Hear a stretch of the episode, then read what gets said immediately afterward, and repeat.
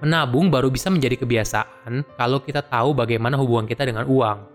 Melalui pencatatan yang rutin, kita jadi semakin sadar kemana sih arus pengeluaran uang dan bisa memperbaiki diri untuk mencapai tujuan keuangan. Halo semuanya, nama saya Michael. Selamat datang di channel saya, Si Kutu Buku.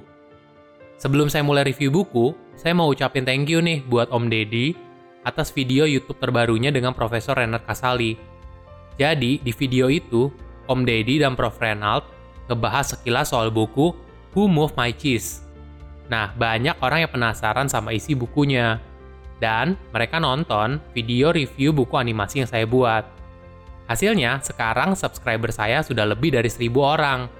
Sekali lagi, thank you banget ya buat Om Deddy dan Prof. Rhenald. Oh iya, buat subscriber baru, salam kenal ya. Kali ini saya akan bahas buku Kakeibo, karya Fumiko Chiba. Buku ini merupakan seni orang Jepang dalam menabung. Penjabaran di buku ini sangat sederhana, jadi sangat cocok bagi kamu yang memiliki kesulitan untuk menabung.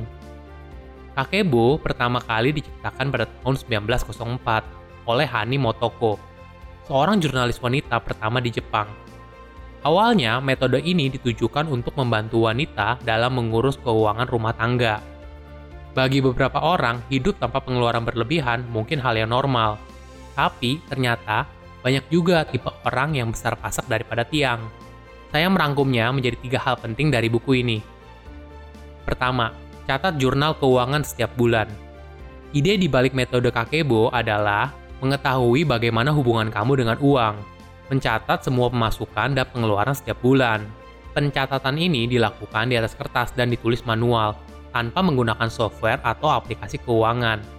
Ternyata, cara seperti ini punya manfaat tersendiri, yaitu ketika kita menulis, kita akan lebih sadar di saat ini, dan mulai menyadari apa yang menyebabkan kebiasaan buruk kita soal uang.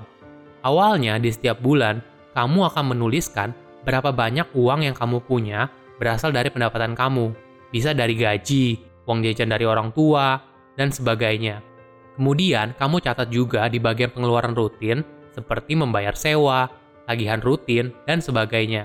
Selanjutnya, kamu tinggal kurangi jumlah pendapatan kamu dengan pengeluaran rutin. Nah, itulah sisa uang yang kamu bisa pilih untuk ditabung atau dibelanjakan dengan bijak. Ini adalah langkah awal untuk memulai.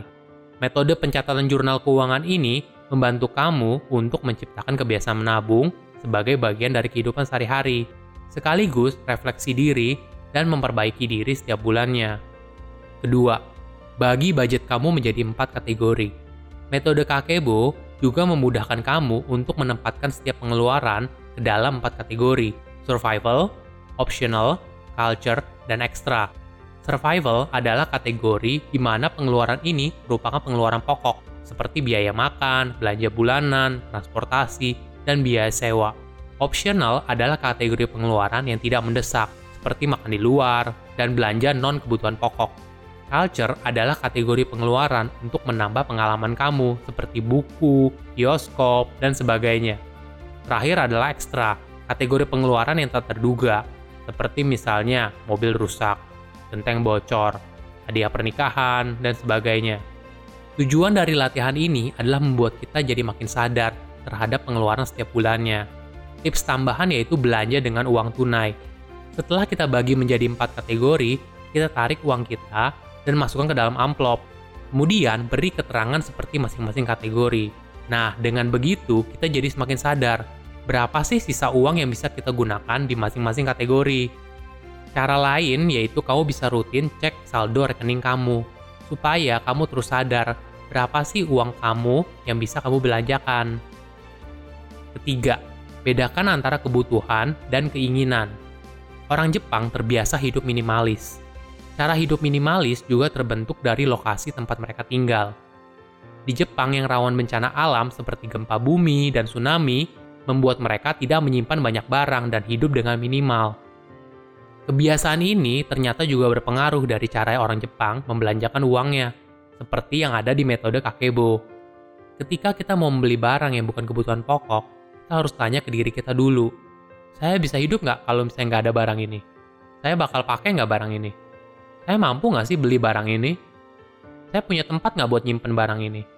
Hari ini mood saya apa ya? Apa sih yang saya rasain ketika membeli barang ini? Nah, Kakeibo mengajarkan kita untuk menjadi lebih sadar akan setiap barang yang kita beli, sehingga dapat membantu kita memahami tentang barang apa yang kita beli dan apa motivasi dibaliknya.